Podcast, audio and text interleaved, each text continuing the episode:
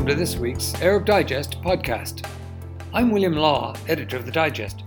My guest is Cinzia Bianco, a visiting fellow at the European Council for Foreign Relations. Her most recent publication is How Europe Can Win the Buy In of the Gulf Monarchies for Diplomacy with Iran.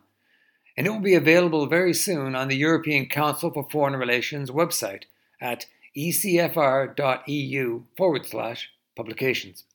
Our conversation today focuses on the challenges Saudi Arabia faces with the kingdom heading into uncertain times as the Biden presidency looms. Cinzia, welcome back to the podcast. Thank you very much, Bill. Now, look, we are going to get to Joe Biden, but first there have been some rather interesting developments with the Qatar story, the, the blockade by the Saudis, the United Arab Emirates, Egypt, and Bahrain. It's now more than three years on.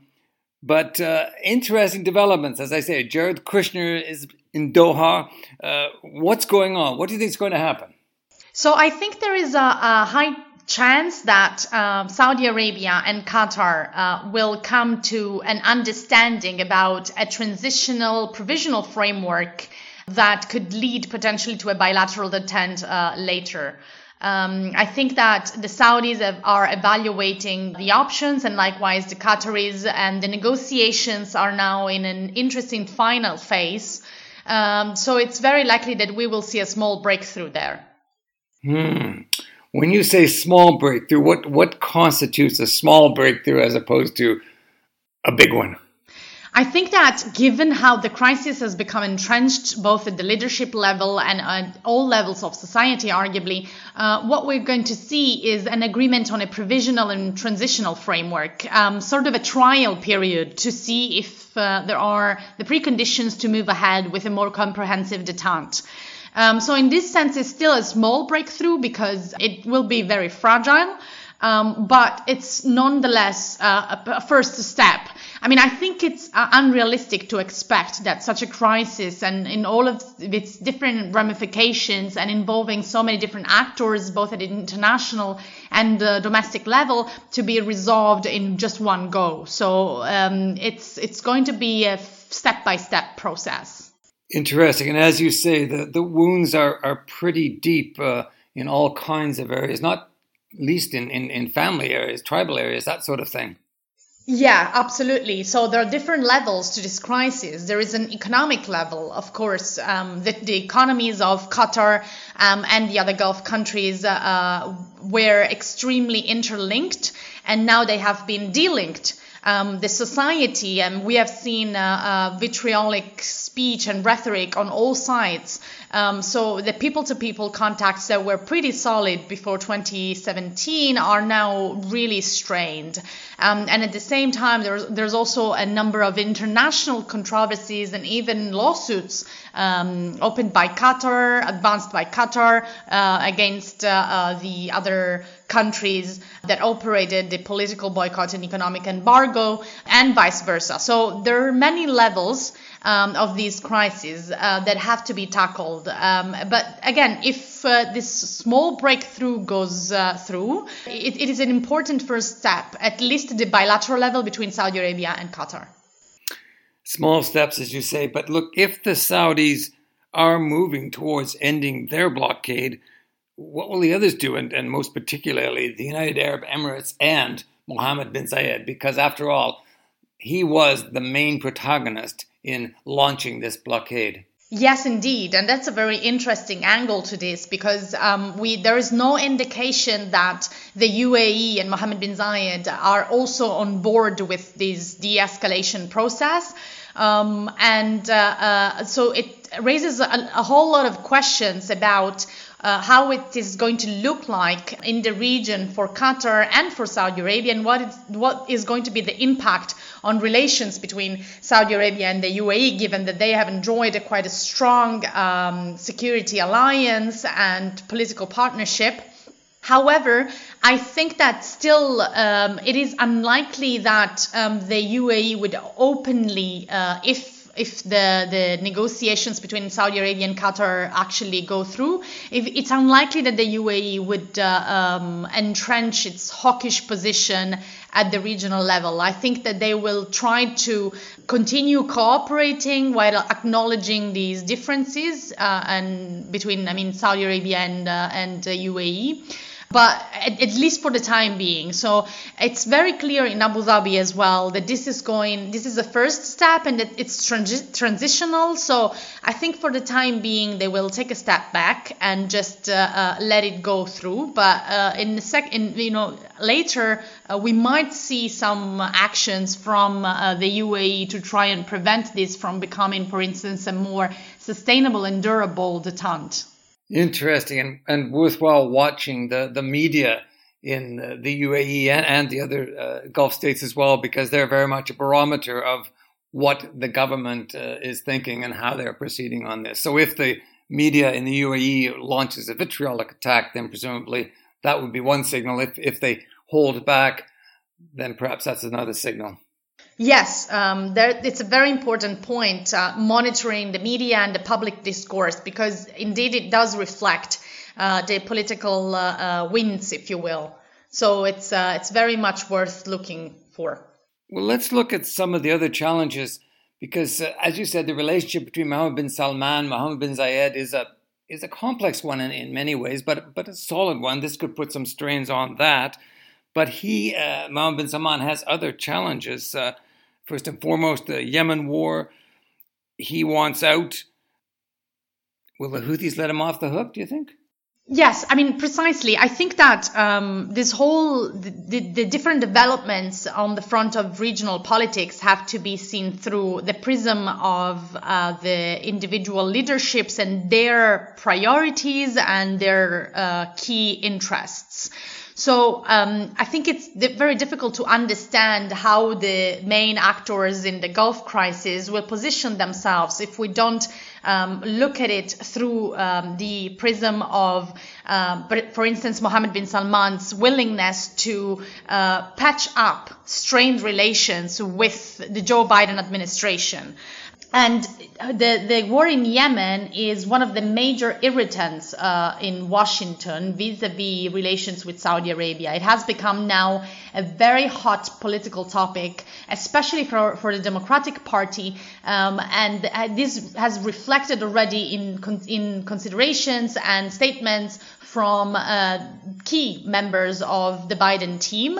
They all want uh, the war to be ended, and this really adds to the urgency that is already being felt in Riyadh to really uh, close the uh, military conflict and move ahead with uh, another phase of uh, political negotiations. Um, Saudi Arabia has been uh, trying to get out of Yemen for a few months now. Um, However, now in this new situation, this becomes really urgent. And the thing is that the Houthis and the regional and international allies, uh, especially Iran, are perfectly aware of these dynamics.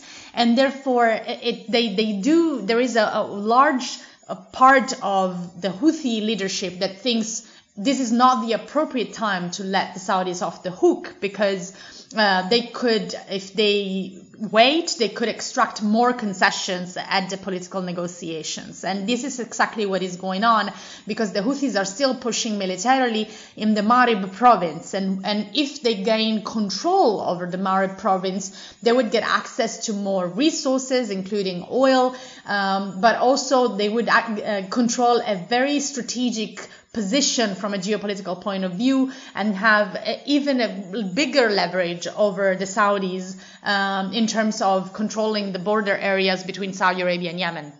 Mm. And the Houthis have been sending signals, haven't they, via uh, well, this mining of the uh, oil tanker uh, off the coast in the South uh, Red Sea, and uh, the threats about missile, the ongoing threats of missile attacks and drone attacks, which the Saudis are very vulnerable. Yes, I mean uh, the, there were there were two attacks recently. The one is the one you mentioned against a, a Greek tanker uh, via a mine. Uh, a sea mine, and then another one against an oil installation in Jeddah uh, with a, a missile attack. So that these two attacks were uh, uh, really um, another signal of how Saudi Arabia remains vulnerable to these kind of asymmetric operations, and also uh, had sort of fed into Riyadh's calculus about a whole lot of regional issues, not only the Yemen war, but also more uh, largely speaking, um, the ongoing confrontation with Iran. We know that the Trump administration is trying to uh, step up the pressure against Iran, and they have been trying to uh, garner the support of the regional partners, the UAE, Saudi Arabia, and Israel, to coordinate operations against Iran. However, from a Saudi point of view, um, it's it's it's difficult uh, while they still maintain a, a, high level of hostility vis-a-vis Iran. It's difficult to commit to uh, more um, to to to sort of bigger operations uh, because of these vulnerabilities and the fact that they cannot they feel they cannot rely on the U.S. deterrence uh, on Iran. Um, so these two attacks that in uh, Saudi uh, eyes uh, have been carried on with uh, Tehran's blessings are also a measure of how the Saudis uh, are sort of weighting their options, but very cautious in terms of provoking an Iranian reaction. Yes, Iran. It's. Uh, I guess the question is how big a threat is Iran, or or is the bigger threat to the Saudis what an angry and vindictive Donald Trump might do in the, the final days of his presidency. I mean, if he launched some sort of significant military attack, that would put the Saudis and, and the, U, the United Arab Emirates in a really dangerous place, wouldn't it? Yes, precisely. That's their calculations. And, uh, um, you know, uh, from, from a Saudi and Emirati point of view, um, it's a, it's a difficult time because they still want to very much balance between the Trump administration and the Biden administration. And this puts them both, but particularly Riyadh, in a very uncomfortable position where they have to take stance, stances that can be, can seem contradictory because they have to simultaneously avoid alienating Trump, who is still president for a full month, uh, if not more, um, and uh, and the Biden administration. That the two have, of course, completely different ideas in terms of regional affairs. Yes, another problem for Mohammed bin Salman to try and balance, but the economy. I mean, we look at Vision 2030, his grand plan to reform the economy and, and indeed society. That's stalling. Price of oil stuck at pretty much $40 a barrel. Managing OPEC Plus, which is tricky at the best of times. COVID 19 with its huge economic costs. I mean, these are big, big challenges. Will MBS meet the bar, or do you think he's looking failure straight in the face? So they are uh, huge challenges, and uh, um, for the Saudi leadership, and in particular Mohammed bin Salman, the risk of failing the expectations of the Saudi public uh, vis-a-vis the uh, Vision 2030 and economic diversification and job creation, in particular for the Saudi youth, are monumental. So MBS um, what it, what they have been doing is first of all they've tried to weather the storm uh, in uh, the first months of COVID 19 and trying to bring about a, an agreement at the level of OPEC plus.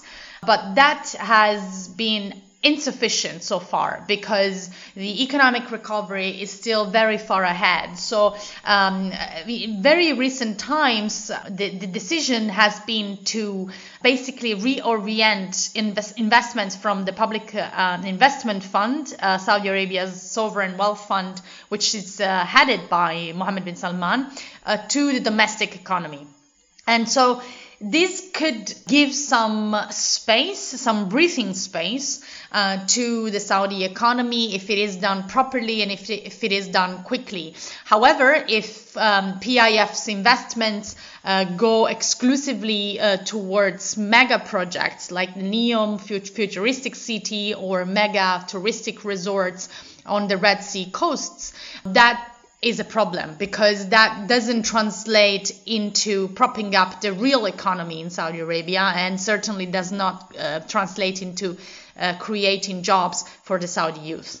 Yeah, and that's the big one, isn't it? Job creation as well as affordable housing. And as you say, Mohammed bin Salman seems to have um, an affection for these mega projects, extremely expensive, grandiose, and uh, he may be running out of time. Yeah, I mean, uh, let's see. Uh, there is still the Saudis have still shown the ability to whip up members of the OPEC Plus group at this specific time. So they still have bought themselves some time, but certainly that direction is not encouraging. Let's look at human rights abuses. Um, in particular, the case of Loujain Al Hathloul tortured in detention. Now she's been remanded to a specialized court that deals with terrorism. I mean, there's already already so much damage to the Saudi brand because of the human rights abuses. We mustn't forget Jamal Khashoggi's uh, murder as well. What what is MBS thinking? So um, I think this is a sort of a very delicate question because on one hand we are talking about how Saudi Arabia is trying to reposition itself for a Biden administration. Um, on the other hand, we see that uh, they are, seem to be unwilling to walk back some of these cases that have caused a lot of stir in terms of uh, human rights abuses, uh, including and especially in the United States. And uh, the case of Loujain, I mean, uh, um, U.S. senators had written an open letter to the Saudi leadership just before uh, the case was transferred to the special court handling terrorism charges. So I, I, think it sends a cl- very clear message uh, that Riyadh is uh, maybe willing to tweak its uh, uh, position on regional affairs and consider um, a number of initiatives and ways to present itself as a constructive, reliable regional partner for the US, including for the Biden administration, but remains highly reluctant to give sort of concessions or um, to compromise on domestic affairs. And we have seen this attitude from uh, Mohammed bin Salman uh, for several years now. Uh, we all remember that um, they have decided to open diplomatic crises with the likes of Canada, uh, Germany, and even Sweden because of comments uh, on uh, uh, human rights abuses in Saudi Arabia. So they remain extremely sensitive in terms of everything that is connected and related to the domestic level. Now, Mohammed bin Salman is, is getting a lot of pressure to normalize with Israel. Um, just today, Saudi, the Saudi Foreign Minister, Prince Faisal bin Farhan, reiterated the king's support for the Arab Peace Initiative. That's the return to the 67 borders East Jerusalem as the capital of Palestine and the evacuation of the settlements out of the West Bank. Um, and he said this too the kingdom stresses the importance of a halt to settlement building by Israel on Palestinian land and supports what was stated in Security Council Resolution 2334, which affirmed that the Israeli occupation of settlements in the Palestinian land is a flagrant violation under international law and an obstacle to achieving a lasting and comprehensive peace. That's pretty clear, isn't it? Yes, I mean, um, the Trump administration and in particular Jared Kushner are still putting a lot of pressure on the Saudis to normalize relations with Israel. But I don't think this will go very far. First of all, normalizing relations with Israel remains still highly controversial um, in Saudi Arabia. Um, the Saudi public uh, is still, um, while we have seen changes in the attitude of the Saudi public, they largely remain very reluctant to go ahead with such a step. Um, the Arab Islamic uh, public opinion is even more reluctant. And this is a time where, you know, the Saudi leadership of the Arab Islamic world is still con- feels contested from Riyadh's point of view by the likes of Turkey, for instance, and Iran. So the Saudis know that if they normalize relations with Israel, this will become a political um, win for Turkey and Iran uh, in terms of uh, uh, discrediting the Saudi leadership of the Arab Islamic world. on top of all of these, um, there are uh, resist. There is resistance also on behalf of senior Saudi policymakers, um, in, starting from King Salman, but also other senior policymakers around the king. So it's it's extremely difficult, both domestically and regionally, to do uh, to, to to do a step like that. It's much easier to give Trump another diplomatic victory, uh, which is which would be the perception that they have been instrumental in negotiating a detente uh, with Qatar, than to really give them what they're asking for, which is normalization with Israel. I mean, this will remain. This issue will remain on the table for a few years, I think, before it is actually uh, seriously considered. Mm, yeah, a step too far for Mohammed bin Salman at this stage. And as you say, his father is very much uh, opposed to, to the move. And as long as he's on the throne, then I, I think it will be uh, unresolved. We've, we've talked about Joe Biden, and I'm just thinking from a Saudi perspective, sitting in Riyadh, wondering what is going to come because Biden talked about the Saudis as a pariah state. He's been very, very emphatic, uh, as you say, and the Democratic Party in particular on the war in Yemen and human rights abuses. What must Riyadh be thinking? There must be some trepidation there. Yeah, absolutely. There is a lot of trepidation, and it's very clear that there are a host of issues that the Biden administration will prioritize. The first one is um, human rights, um, and, um, uh, and, that we go back to the fact that the Saudis are remain uh, very reluctant to deal with uh, questions that uh, are directly connected to their domestic politics. And then there are a host of regional issues uh, where it's clear that the Biden administration and the Saudis do not see eye to eye. One of them is uh, uh, the crisis with Qatar, um, the war in Yemen, and then uh, the return to nuclear and regional diplomacy with Iran. So I think that right now the Saudis are considering options and uh, playing out scenarios uh, and signaling to the Biden administration where they would be, uh, where it would be easier for them to um, sort of get to a compromise uh, in between their own position uh, and their own policies so far and the priorities of the Biden administration. So the war in Yemen um, is would be the first uh, item uh, because, as we said, the Saudis also want out. The second item we are seeing playing it uh, playing out these days would be a detente with Qatar and de-escalation with Turkey at, at, the same time. So, uh, not adding fuel to fire and to existing rivalries.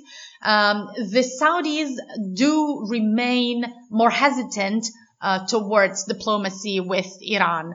Uh, their major concern is that if Biden returns to the JCPOA, um, then it will be extremely difficult to engage in follow-on negotiations on uh, questions of uh, regional security. And so, even though the Biden team and a couple of uh, uh his advisors and key um, team um, members have said that they want to pursue regional security negotiations with Iran and Saudi Arabia at the table, the Saudis think that if the Iranians get uh, what they want, which is a return to the JCPOA, then it will be very difficult to push them to discuss um, other regional matters that are far more important for Riyadh than the nuclear negotiations. Cinzia, is there a role that the Europeans can play as the Biden administration is looking at JCPOA 2.0 uh, and other diplomatic issues. Is there a role that uh, the Europeans can play in getting the GCC on side in terms of some of these uh, more positive uh, diplomatic initiatives? I mean, I believe de-escalation in the Gulf is a monumental task. And so it will be imperative to get a U- joint US and European effort to actually produce results.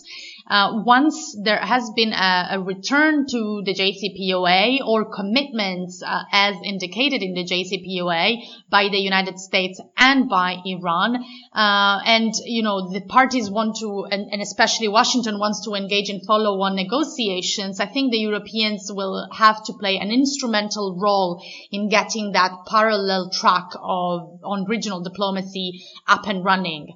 Um, the Europeans have channels on both sides of the Gulf, um, and they can, they should use these channels to uh, engage the parties in discussing the hard security and geopolitical questions that are at the heart of regional tensions. But in order to do so, I think it's important that the Europeans further develop their role as security interlocutors in the region. They are not viewed as security players right now um, on either side of the Gulf. Um, and so the engagement should really uh, be stepped up, uh, for instance, by uh, strengthening the France-led mission on maritime security in the Strait of Hormuz and coordinating that mission with diplomatic initiatives by the EU and by core groups of European countries, including the United Kingdom. Now, finally, in our first podcast with you, it was just after Sultan Haitham took over in Oman. Um, has is our most successful podcast by a long shot, Cinzia. Uh, many, many people listen to it. But you spoke then about the challenges he faced. Uh, we're coming up to his first year. Uh, how is he doing? I mean, that's that's great that he was uh, that it was a, a, successful podcast and that there is interest in Oman uh, because it is a quite uh, um, important country that doesn't receive as much attention. Um, I, I, think that the challenges that we spoke about in the first podcast are still there very much. Um, I mean, the Omanis have not managed to find a way to overcome their financial problems um, and to attract investment and to uh, sort of revive an economy that was already stagnating, especially the, I mean, the private sector, and um, that has been severely hit by COVID-19. So all of these issues are still there. Um, the Omanis have, after they have tried to end to um, call for a GCC-wide recovery fund modeled after the one that was approved by the European Union, but in a Gulf ver- version, and they failed to to encourage that. Um, they have then resorted to bilateral channels, as we had uh, basically foreseen together in this podcast, and they have now uh, engaged in talks with Qatar and with the United Arab Emirates. Um, they have so far received, uh, according to um, media, the international media sources, they have now received one billion dollars uh, from Qatar, uh, but they had to use that amount to cover for existing uh, debts that had to be repaid. Uh, and they have um, signed with the UAE um, a number of different smaller and larger agreements um, that are more commercial in uh, in their nature. So, for instance, they have received a two billion dollars uh, interbank loan. That's a commercial loan. Um, and then they have signed a number of projects guaranteeing uh, uh, smaller UAE investments in Oman. So we see uh, basically a number of things moving, but nothing that can address really of the of the amount and and um, and uh, resolution of their issues. So I think that the issue there, uh, what is going on there, is that the Omanis are resisting uh, receiving large amounts, especially in the form of state aid, because they are really too concerned that these would come with geopolitical uh, implications and demands. Uh, so they are still trying to uh, defend uh, as hard as possible their cap- capability to remain neutral. But this is proving more and more difficult.